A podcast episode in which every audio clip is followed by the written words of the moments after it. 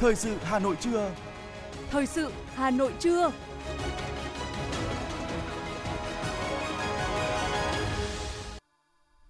Thanh Hiền và Lê Thông kính chào quý vị các bạn. Bây giờ là chương trình thời sự trưa của Đài Phát thanh và Truyền hình Hà Nội, phát trực tiếp trên sóng phát thanh. Hôm nay thứ hai, ngày 24 tháng 10 năm 2022, chương trình có những nội dung chính sau đây. Chủ tịch Thượng viện Vương quốc Campuchia Samdech Seychun thăm chính thức Việt Nam từ ngày 24 đến 26 tháng 10. Ngày làm việc thứ tư thì họp thứ tư Quốc hội khóa 15, Quốc hội thảo luận về dự thảo luật khám bệnh chữa bệnh sửa đổi. Số mắc COVID-19 giảm mạnh xuống mức thấp nhất gần một năm vừa qua. Trong khi đó, tỷ lệ tử vong do sốt xuất huyết cao hơn các năm trước. Bộ Công an khuyến cáo cách cài đặt tài khoản định danh điện tử để không bị lộ thông tin. Phần tin thế giới có những thông tin Liên minh châu Âu nỗ lực kiềm chế khủng hoảng năng lượng. Đức điều chỉnh hệ thống nhập cư, thu hút lao động tay nghề cao. Đánh bom xe vào khách sạn tại Somalia, 9 người tử vong. Sau đây là nội dung chi tiết sẽ có trong chương trình. Thưa quý vị và các bạn, tiếp tục chương trình kỳ họp thứ tư Quốc hội khóa 15 vào sáng nay 24 tháng 10 tại nhà Quốc hội dưới sự chủ trì của Chủ tịch Quốc hội Vương Đình Huệ, Quốc hội đã tiến hành thảo luận tại hội trường về dự thảo luật khám chữa bệnh sửa đổi. Đánh giá cao dự thảo luật khám bệnh chữa bệnh sửa đổi được trình tại kỳ họp thứ tư, các đại biểu cho rằng dự thảo cơ bản tiếp thu ý kiến của đại biểu Quốc hội đã phát biểu tại kỳ họp trước. Tuy nhiên, theo đại biểu Tạ Văn Hạ, đoàn Quảng Nam, dự thảo còn có nhiều nội dung cần phải nghiên cứu, quy định rõ và cụ thể hơn. Tôi nói ví dụ như là hệ thống cái cái cái cơ sở à, khám chữa bệnh à, tư chẳng hạn cũng chưa được ở đây là mới nằm giải rác ở rất nhiều các cái à, một số các điều khoản nhưng mà chưa có một quy định nào cụ thể. Hay là ví dụ như vấn đề tự chủ của các cái cơ sở khám chữa bệnh công lập. Này cũng chưa thấy. Rồi vấn đề xã hội hóa. Rồi vấn đề là gì? Giá dịch vụ. Đấy, giá dịch vụ ở đây cũng chưa chưa được rõ. Đúng không ạ? Chúng hay là vấn đề phân cấp uh, chuyên môn rồi giấy phép hành nghề. Thế rồi là vấn đề là khám chữa bệnh từ xa rồi là vấn đề dinh dưỡng trong khám chữa bệnh. Tất cả những cái này đều là có những cái nội dung mới hoàn toàn và có những cái nội dung cũ nhưng mà chúng ta cũng chưa hiện nay chúng ta vẫn đang triển khai thực hiện mà nhưng mà chưa thấy là à, quy định ở trong luật. Nêu hiện trạng nhiều cán bộ y tế xin nghỉ việc tại bệnh viện công, kể cả tại các bệnh viện lớn, nhiều bệnh viện công luôn trong tình trạng quá tải vì được đông đảo khách hàng lựa chọn lại xin thôi tự chủ. Đại biểu Hoàng Văn Cường đoàn Hà Nội cho rằng đó là sự thất bại của chính sách trong cơ chế quản lý đối với bệnh viện công lập. Theo đại biểu, tất cả những vấn đề nêu trên đều xuất phát từ nguyên nhân căn bản là cơ chế quản lý đang trói buộc, chưa cho phép các bệnh viện khai thác phát huy hết tiềm năng lợi thế vốn có của mình. Đại biểu hy vọng rằng những bất cập về cơ chế quản lý như trên sẽ được giải quyết thấu đáo khi sửa luật khám chữa bệnh lần này. Tuy nhiên, những cơ chế để bệnh viện công thực hiện quyền tự chủ trong tổ chức, quản lý hoạt động để khai thác hết tiềm năng lợi thế của đội ngũ y bác sĩ có trình độ chuyên môn, tay nghề cao, có danh tiếng và uy tín thành nơi cung cấp dịch vụ khám chữa bệnh có chất lượng cao, ngang tầm khu vực và quốc tế vẫn đang là một khoảng trống trong dự thảo luật này. Đóng góp với dự thảo, đại biểu Hoàng Văn Cường đề nghị cần phải quy định rõ tự chủ là trao quyền cho các bệnh viện được tự quyết định trong hoạt động khám chữa bệnh, được quyền quyết định về tổ chức bộ máy và con người phù hợp với các hoạt động khám chữa bệnh của bệnh viện, tự chủ trong quyết định những vấn đề về tài chính của bệnh viện, kể cả nguồn tài chính mà do ngân sách đầu tư. Cần quy định rõ những điều kiện để bệnh viện được thực hiện cơ chế tự chủ và xác định cấp độ tự chủ khác nhau để xác định cái quyền năng đi đôi với mức độ thực tự chủ mà bệnh viện đã đạt được. Nhận định cơ chế tài chính là vấn đề hết sức quan trọng đối với hoạt động khám bệnh chữa bệnh, nhiều đại biểu cho biết đây cũng là vấn đề pháp luật còn nhiều bất cập, thiếu đồng bộ dẫn đến nhiều khó khăn vướng mắc trong triển khai thực hiện. Hiện nay các cơ sở y tế công lập đang gặp khó khăn trong việc thực hiện tự chủ. Dự thảo luật lại chưa có điều khoản quy định về thực hiện tự chủ tại đơn vị y tế công lập. Do đó, dự thảo luật cần bổ sung thêm điều khoản quy định về tự chủ tài chính đối với đơn vị y tế công lập.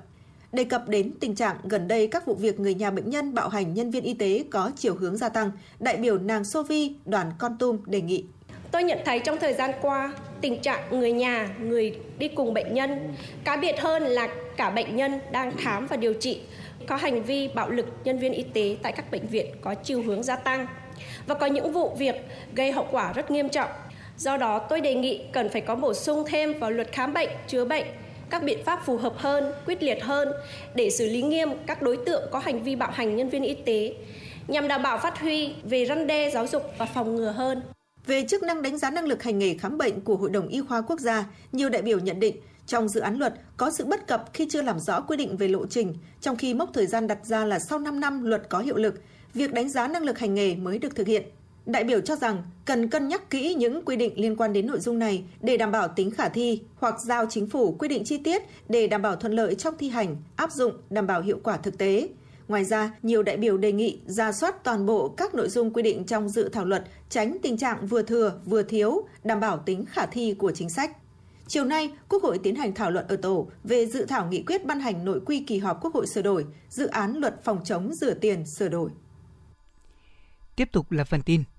Thưa quý vị và các bạn, hôm nay Chủ tịch Thượng viện Vương quốc Campuchia Samdech Sechum dẫn đầu đoàn đại biểu cấp cao Thượng viện Vương quốc Campuchia sẽ tới thủ đô Hà Nội, bắt đầu thăm chính thức Việt Nam từ ngày 24 đến 26 tháng 10 theo lời mời của Chủ tịch Quốc hội Vương Đình Huệ. Đây là hoạt động chính trị đối ngoại quan trọng giữa Quốc hội Việt Nam và Thượng viện Campuchia trong năm 2022, là năm hữu nghị Việt Nam Campuchia, Campuchia Việt Nam nhân dịp kỷ niệm 55 năm ngày thiết lập quan hệ ngoại giao giữa hai nước – 24 tháng 6 năm 1967, góp phần tăng cường sự gắn bó tin cậy chính trị giữa hai đảng, hai nhà nước và hai cơ quan lập pháp. Chúng tôi sẽ cập nhật chuyến thăm Chủ tịch Thượng viện Vương quốc Campuchia Samdech Sechum trong các chương trình thời sự sau. Mời quý vị và các bạn cùng nghe. Tối qua, Học viện Chính trị Quốc gia Hồ Chí Minh chủ trì phối hợp với Ban tuyên giáo Trung ương, Hội đồng Lý luận Trung ương, Báo Nhân dân, Tạp chí Cộng sản, Hội Nhà báo Việt Nam tổ chức lễ trao giải cuộc thi viết chính luận về bảo vệ nền tảng tư tưởng của Đảng, đấu tranh phản bác các quan điểm sai trái thù địch lần thứ hai năm 2022. Đến dự lễ trao giải có Ủy viên Bộ Chính trị, Chủ tịch Hội đồng Lý luận Trung ương, Giám đốc Học viện Chính trị Quốc gia Hồ Chí Minh, Phó trưởng Ban chỉ đạo 35 Trung ương Nguyễn Xuân Thắng, trưởng Ban chỉ đạo cuộc thi, Bí thư Trung ương Đảng, trưởng Ban tuyên giáo Trung ương, Phó trưởng Ban chỉ đạo 35 Trung ương Nguyễn Trọng Nghĩa và lãnh đạo Ban chỉ đạo 35 Trung ương, các ban bộ ngành Trung ương. Sau hơn 8 tháng phát động, cuộc thi đã tạo được sự sức lan tỏa rộng rãi trong hệ thống chính trị trên khắp 63 tỉnh, thành phố trong cả nước với 116.252 tác phẩm dự thi phát biểu chỉ đạo và phát động cuộc thi viết chính luận về bảo vệ nền tảng tư tưởng của Đảng, đấu tranh phản bác các quan điểm sai trái thù địch lần thứ ba năm 2023 đồng chí Nguyễn Xuân Thắng khẳng định thành công của cuộc thi tiếp tục tạo ra sung lực mới trong việc tiếp tục thực hiện nghị quyết 35 của Bộ Chính trị khóa 12, đồng thời tạo cơ sở lý luận và thực tiễn quan trọng để tiếp tục đánh giá tổng kết công tác bảo vệ nền tảng tư tưởng của Đảng, đấu tranh phản bác các quan điểm sai trái thủ địch trong thời gian qua, đề ra định hướng, giải pháp sát hợp nhằm nâng cao hiệu quả thực hiện nhiệm vụ chính trị quan trọng này trong thời gian tới. Tại lễ trao giải, Ban chỉ đạo tổ chức cuộc thi đã trao 102 giải cá nhân, thể loại tạp chí có 52 giải, thể loại báo có 50 giải. Ban chỉ đạo, ban tổ chức cuộc thi cũng trao 15 giải tập thể.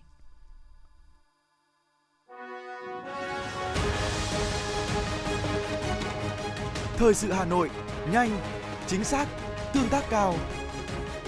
Thời sự Hà Nội, nhanh, chính xác, tương tác cao.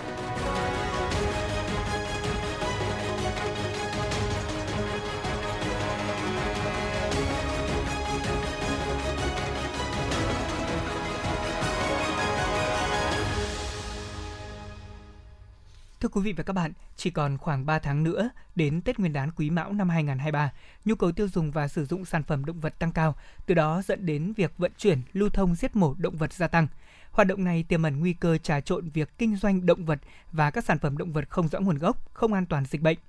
Để chủ động phòng chống dịch cúm gia cầm lây sang người, Cục Y tế Dự phòng, Bộ Y tế khuyến cáo người dân cần thực hiện nhiều biện pháp sau đây. một Không ăn gia cầm, các sản phẩm gia cầm ốm, chết và không rõ nguồn gốc, đảm bảo ăn chín, uống sôi. 2. Không giết mổ, vận chuyển, mua bán gia cầm và sản phẩm gia cầm không rõ nguồn gốc. 3. Khi phát hiện gia cầm ốm, chết, tuyệt đối không được giết mổ và sử dụng mà phải thông báo ngay cho chính quyền địa phương và đơn vị thú y trên địa bàn. Thứ tư, khi có biểu hiện cúm như sốt, ho, đau ngực, khó thở có liên quan đến gia cầm, phải đến ngay cơ sở y tế để được tư vấn, khám và điều trị kịp thời. Hội môi giới bất động sản Việt Nam cho biết, trong quý 3 năm 2022, có hơn 4.600 sản phẩm bất động sản du lịch nghỉ dưỡng mới được chào bán, giảm 35% so với cùng kỳ năm 2021 và 21,4% so với quý 2 năm 2022. Về giá, Hội môi giới bất động sản Việt Nam cho biết mặt bằng giá ở thị trường sơ cấp bán từ chủ đầu tư tiếp tục tăng, trung bình từ 5 đến 7% so với quý 2 năm 2022 và tăng 12 đến 15% so với cùng kỳ năm 2021. Mức giá bán sơ cấp ở miền Bắc thấp nhất là 18 triệu đồng một mét vuông, cao nhất là 26 triệu đồng một mét vuông. Mức giá bán sơ cấp thấp nhất tại miền Trung là 18 triệu đồng một mét vuông, cao nhất khoảng 80 triệu đồng một mét vuông. Miền Nam thấp nhất là 25 triệu đồng một mét vuông, cao nhất khoảng 95 triệu đồng một mét vuông. Tỷ lệ hấp thụ sản phẩm bất động sản du lịch nghỉ dưỡng trong quý 3 năm 2022 đạt 48%, trong đó những địa phương có lượng giao dịch bất động sản nghỉ dưỡng đáng chú ý là Thanh Hóa, Bình Định, Bình Thuận, Bà Rịa Vũng Tàu, Kiên Giang. Các giao dịch tập trung vào những nơi được đầu tư trở thành đô thị du lịch gồm Hạ Long, Vân Đồn, Sầm Sơn, Vân Phong, Phan Thiết, Vũng Tàu, Phú Quốc, Đà Nẵng, Hội An, Nha Trang.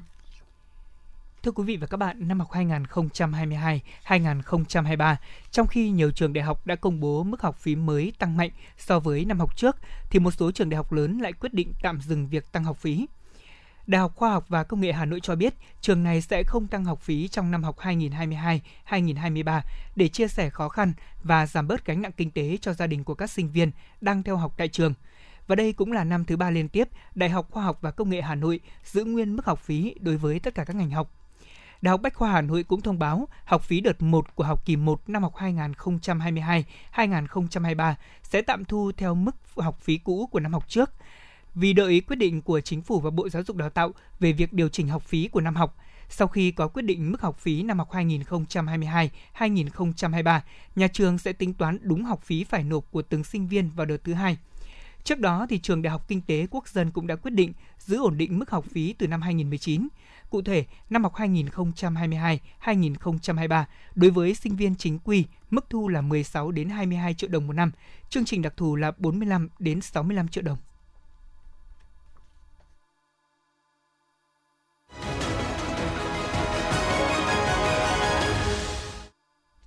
Xin chuyển sang những thông tin khác. Tin từ Bộ Y tế chiều qua cho biết, trong 24 giờ qua, nước ta ghi nhận 158 ca mắc COVID-19, giảm 317 ca so với ngày trước đó. Đây là con số thấp nhất gần một năm qua. Ngoài ra, có thêm 108 bệnh nhân khỏi bệnh và không có ca tử vong do COVID-19.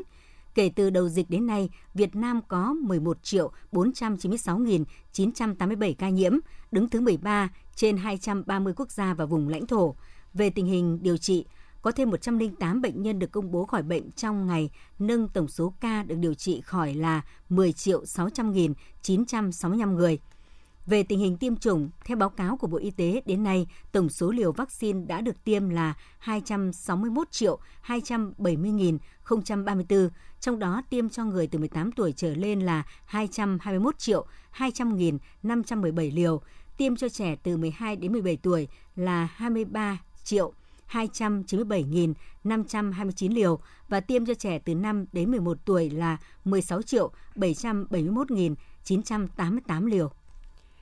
Thưa quý vị và các bạn, sốt xuất huyết vẫn chưa có dấu hiệu hạ nhiệt và điều đáng lo ngại là số ca nặng và chỉ định nhập viện tăng cao với những triệu chứng nguy hiểm như là cô đặc máu, tụt huyết áp, tràn dịch màng phổi. Lũy tích từ đầu năm, cả nước đã ghi nhận hơn 250.000 ca mắc sốt xuất huyết, gần 5 lần so với cùng kỳ năm 2021. Trong đó thì có hơn 100 ca tử vong, tăng cũng hơn 80 ca. Các chuyên gia nhấn mạnh, sự hiểu biết và ý thức của người dân trong việc điều trị và phòng bệnh là rất quan trọng. Phó giáo sư tiến sĩ Đỗ Duy Cường, giám đốc Trung tâm Bệnh nhiệt đới Bệnh viện Bạch Mai cho biết, chu kỳ 5 năm miền Bắc sẽ xảy ra một vụ dịch sốt xuất huyết lớn và dự báo năm nay sẽ có dịch sốt xuất huyết lớn xảy ra. Tại Trung tâm Bệnh nhiệt đới, nếu trong tháng 8 số bệnh nhân sốt xuất huyết có dấu hiệu cảnh báo phải nhập viện chỉ khoảng 70 bệnh nhân, thì sau đó con số này tăng lên 160 vào tháng 9 và từ đầu tháng 10 tới nay đã là gần 300 bệnh nhân. Các bệnh nhân đến chủ yếu từ các huyện ngoại thành như Đan Phượng, Thường Tín, Hoài Đức, Long Biên, sau đó lan vào các quận nội thành như Nam Từ Liêm, Thanh Xuân, Đống Đa, Hoàng Mai.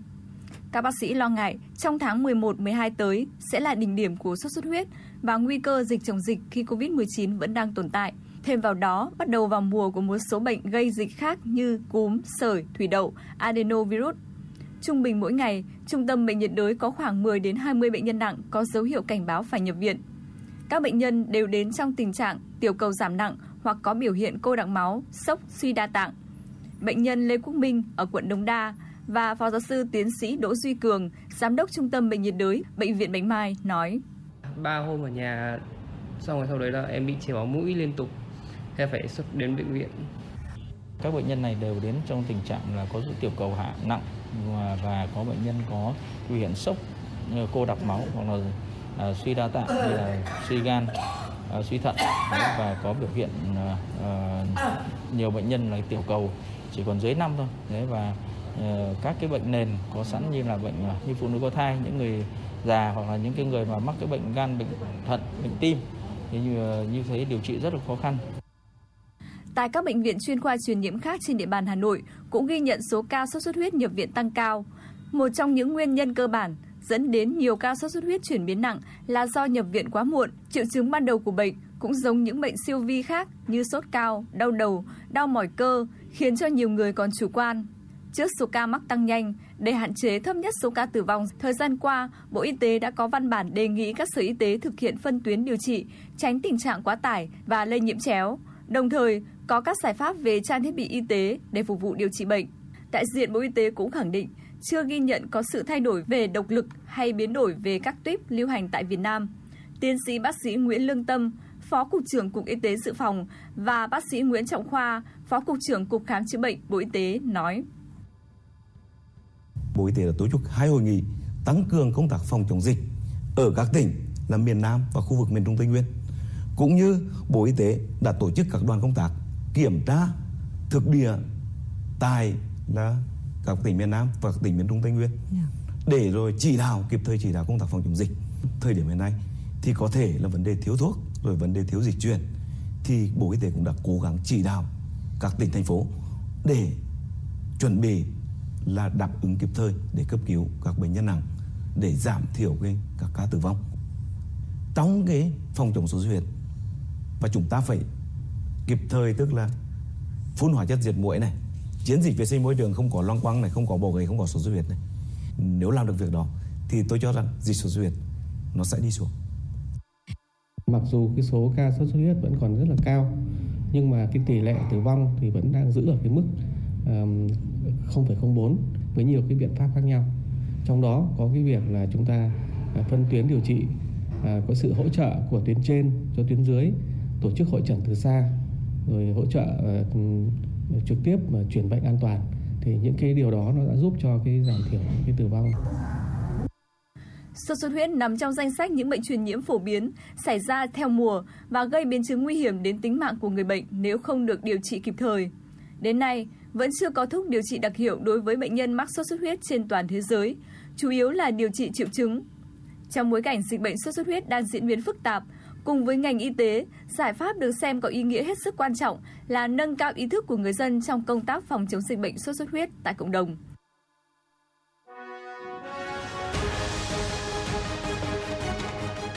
FM 90 cập nhật trên mọi cung đường. FM 90 cập nhật trên mọi cung đường.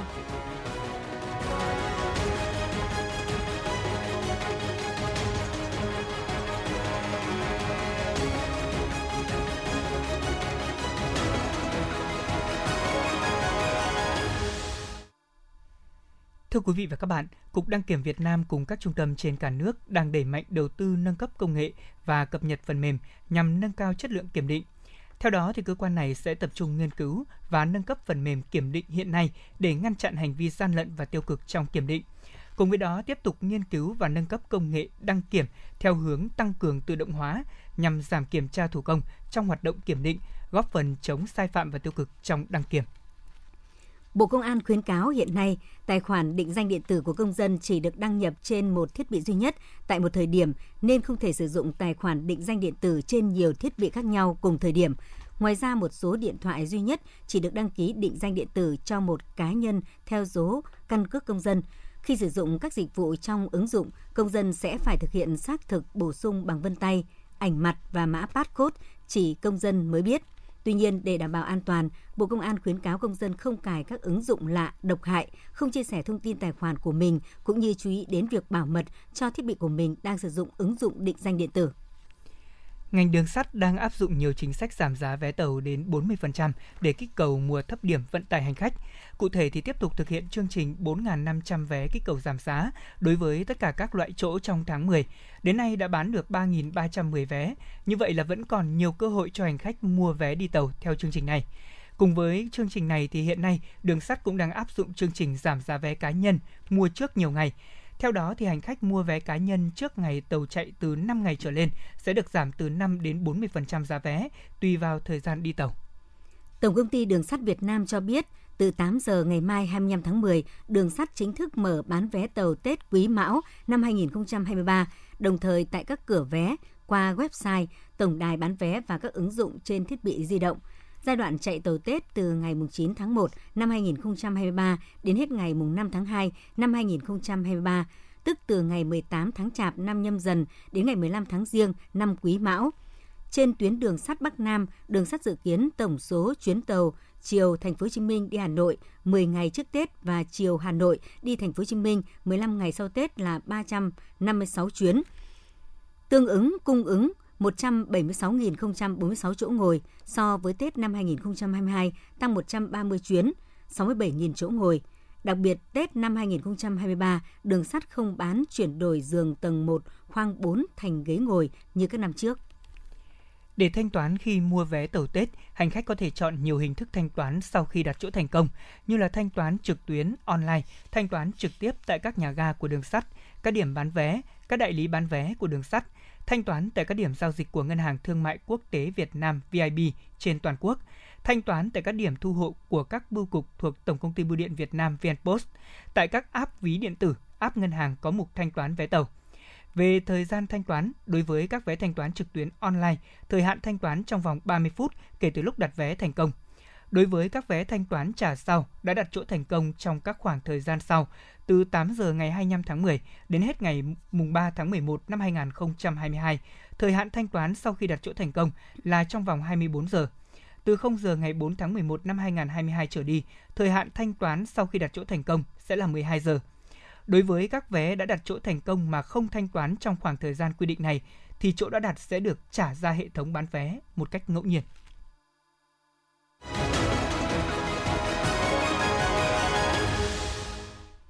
Thưa quý vị các bạn, tái hiện lễ ốc ong bóc, giới thiệu trầm riêng trà pây, di sản văn hóa phi vật thể quốc gia của dân tộc Khmer hay lễ dân y Katina là các hoạt động nổi bật đang diễn ra tại làng văn hóa du lịch các dân tộc Việt Nam tại Sơn Tây, Hà Nội. Với chủ đề Ấn tượng miền Tây, các hoạt động này diễn ra xuyên suốt trong tháng 10 tại đây. Điểm nhấn trong chương trình Ấn tượng miền Tây là lễ hội tái hiện lễ ốc ong bóc của đồng bào dân tộc Khmer – Lễ hội này còn có tên gọi khác là lễ hội cúng trăng, được tiến hành vào ngày rằm tháng 10 âm lịch. Theo quan niệm của người Khmer, mặt trăng là vị thần có quyền năng chi phối mùa màng trong canh tác nông nghiệp. Sau khi thu hoạch những sản phẩm đầu tiên của mùa vụ, người ta sẽ tiến hành nghi thức cúng tế để tạ ơn thần mặt trăng đã cho một mùa bội thu và giúp phun sóc no đủ. Cùng với lễ hội này, một loạt những di sản văn hóa phi vật thể với những nét độc đáo rất riêng của đồng bào Khmer cũng đã được quảng bá đến du khách ngay tại Hà Nội – chị Sơn Thị Hiền, Bảo tàng Tổng hợp Trà Vinh và chị Kim Thị Kha Ly, Đoàn nghệ thuật Khmer tỉnh Trà Vinh cho biết. Tiết mục đặc biệt đấy và lòng vào đó là những tiết mục nhỏ gồm có hát múa giao lưu từ các điệu múa rong vong, lam liêu, sarawan, madison với mong muốn là lan tỏa cái uh, bản sắc văn hóa dân tộc của người Khmer. Lễ hội ốc âm bốc này kia thì thường người ta sẽ có múa một bài chúc mừng giống như à, người kinh á, dân tộc kinh thì họ có đội múa lân để họ chúc mừng còn người khmer họ sẽ điệu múa chunpo để họ chúc mừng là ta rải hoa và cái này cũng là một trong những điệu mà cổ điển để chúc mừng Hòa mình vào không gian văn hóa dân tộc Khmer, nhiều du khách cũng rất thích thú khi tìm hiểu trang phục dân tộc, nhạc cụ, dân ca, dân vũ và thưởng thức nghệ thuật truyền thống Robam. Anh Đoàn Hữu Hiệp và chị Trần Văn Anh đến từ Hà Nội nói lên cảm nghĩ của mình. Lần đầu tiên mình ờ, được xem biểu diễn cái văn hóa như thế này. Đấy, cũng rất ấn tượng với cả điệu múa dô băm của dân tộc Khmer. Gần Hà Nội mà lên đây có ba bốn chục cây thôi mà mọi người có thể thưởng thức được văn hóa tại tất cả các vùng miền của Việt Nam. À, thấy rất là tuyệt vời, các bạn múa rất là đẹp. À, có nghĩa là đến đây thì là muốn đến lần thứ hai và tất cả nếu mà ai xem cái chương trình này thì ờ, nên đến đây một lần Ấn tượng miền Tây còn được thể hiện tại ngôi chùa Khmer duy nhất giữa lòng Hà Nội. Các hoạt động tại đây đều do chính đồng bào Khmer đến từ hai tỉnh Trà Vinh và Sóc Trăng tự giới thiệu cũng như quảng bá văn hóa. Đây là một trong các hoạt động nhằm lan tỏa những giá trị văn hóa đặc sắc của đồng bào các dân tộc trong ngôi nhà chung 54 dân tộc anh em.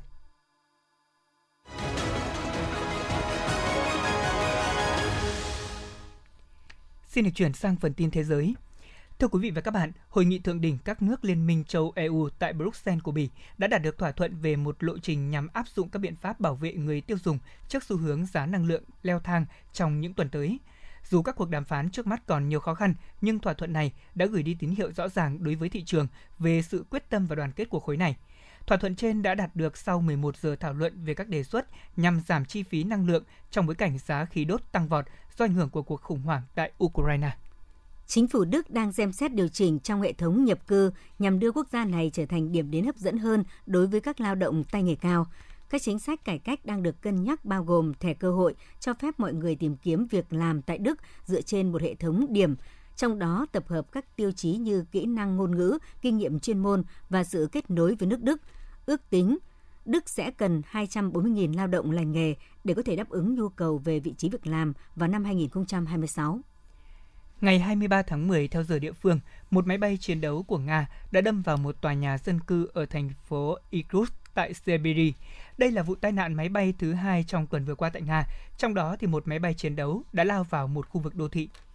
Vụ tấn công vào khách sạn ở trung tâm thành phố cảng Kismayo, miền nam Somalia đã khiến 9 người thiệt mạng hôm qua trước khi lực lượng an ninh tiêu diệt các tay súng. Bộ trưởng Bộ An ninh thuộc Somalia cho biết các nhân viên an ninh đã hạ gục 3 trong số các đối tượng tấn công và tay súng thứ tư tử vong trong vụ nổ bom xe.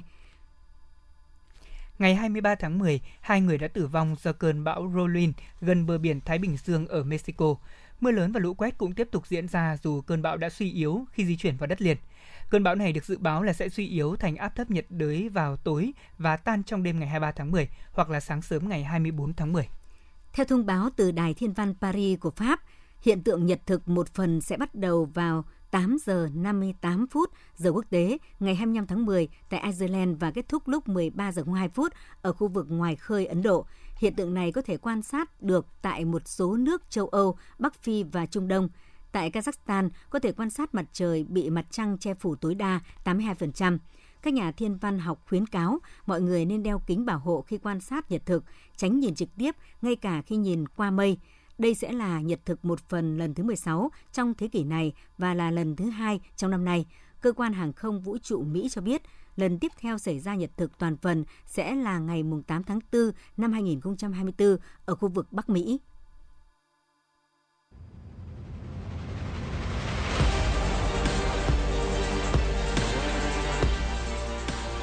Bản tin thể thao Bản tin thể thao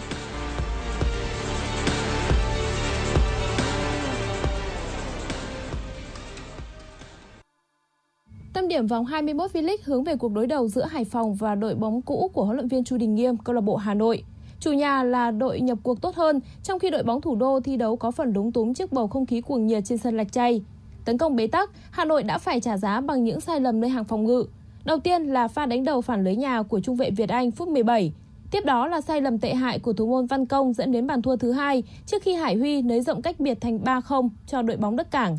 Phải chờ đến gần cuối hiệp 1, pha làm bàn đẹp mắt của Phạm Tuấn Hải đã thu hẹp khoảng cách xuống còn 1-3. Chính Tuấn Hải là người đánh đầu cận thành gỡ 2-3 cho đội khách trong hiệp thi đấu thứ hai. Chiến thắng 3-2 trên sân Lạch chay trước câu lạc bộ Hà Nội giúp Hải Phòng vươn lên ngôi nhì bảng và kém chính đối thủ 2 điểm nhưng thi đấu nhiều hơn một trận. Mục tiêu giành 3 điểm ngay trên sân BKMX Bình Dương của câu lạc bộ Hồng Lĩnh Hà Tĩnh đã bị thách thức rất lớn bởi bàn thắng của tiền đạo Cruz Wellington phút 13. Bàn thắng sớm giúp cho đội chủ nhà thi đấu thêm phần hưng phấn. Đúng 5 phút sau bàn thắng mở tỷ số, Edison không mắc sai lầm nào trên chấm 11m để mang về bàn thắng nhân đôi cách biệt cho BKMX Bình Dương. Bên kia chiến tuyến, tinh thần thi đấu đầy nỗ lực giúp đội khách san bằng cách biệt ngay trong hiệp 1 với hai pha lập công của Paulo Overa và Jan Sergio. Hai đều cũng là tỷ số cuối cùng của cuộc đối đầu giữa BKMX Bình Dương và Hồng Lĩnh Hà Tĩnh. Trên sân thống nhất, câu lạc bộ Thành phố Hồ Chí Minh dồn đội hình lên dồn ép sông Lam Nghệ An ngay sau tiếng còi khai cuộc. Sức ép lớn đã giúp cho đội nhà sớm có lợi thế ngay phút thứ hai. Thái Bá Sang phạm lỗi với Brandon Lucas trong khu vực cấm địa và Lee Nguyễn đã không bỏ lỡ cơ hội đưa đội nhà vươn lên dẫn trước. Phải chờ đến phút 49, Sông Lam Nghệ An mới có lời đáp trả với pha ghi bàn của Phan Văn Đức. Chân sút này dứt điểm chuẩn xác gỡ hòa cho Sông Lam Nghệ An. Chưa đầy 10 phút sau, Daniel Green đệm bóng cận thành chuẩn xác để đưa thành phố Hồ Chí Minh vươn lên dẫn trước. Thế nhưng một lần nữa, Phan Văn Đức lại tỏa sáng với cú sút hiểm hóc, ấn định trận hòa hai đều giữa câu lạc bộ Thành phố Hồ Chí Minh và Sông Lam Nghệ An. Dự báo thời tiết khu vực Hà Nội chiều và tối ngày 24 tháng 10, trung tâm thành phố Hà Nội chiều nắng, đêm không mưa, nhiệt độ từ 27 đến 34 độ. Quý vị và các bạn vừa nghe chương trình Thời sự trưa của Đài Phát thanh và Truyền hình Hà Nội, chỉ đạo nội dung Nguyễn Kim Khiêm, chỉ đạo sản xuất Nguyễn Tiến Dũng, tổ chức sản xuất Xuân Luyến. Chương trình do biên tập viên Nguyễn Hằng, các phát thanh viên Thanh Hiển Lê Thông và kỹ thuật viên Duy Anh thực hiện. Thân ái chào tạm biệt.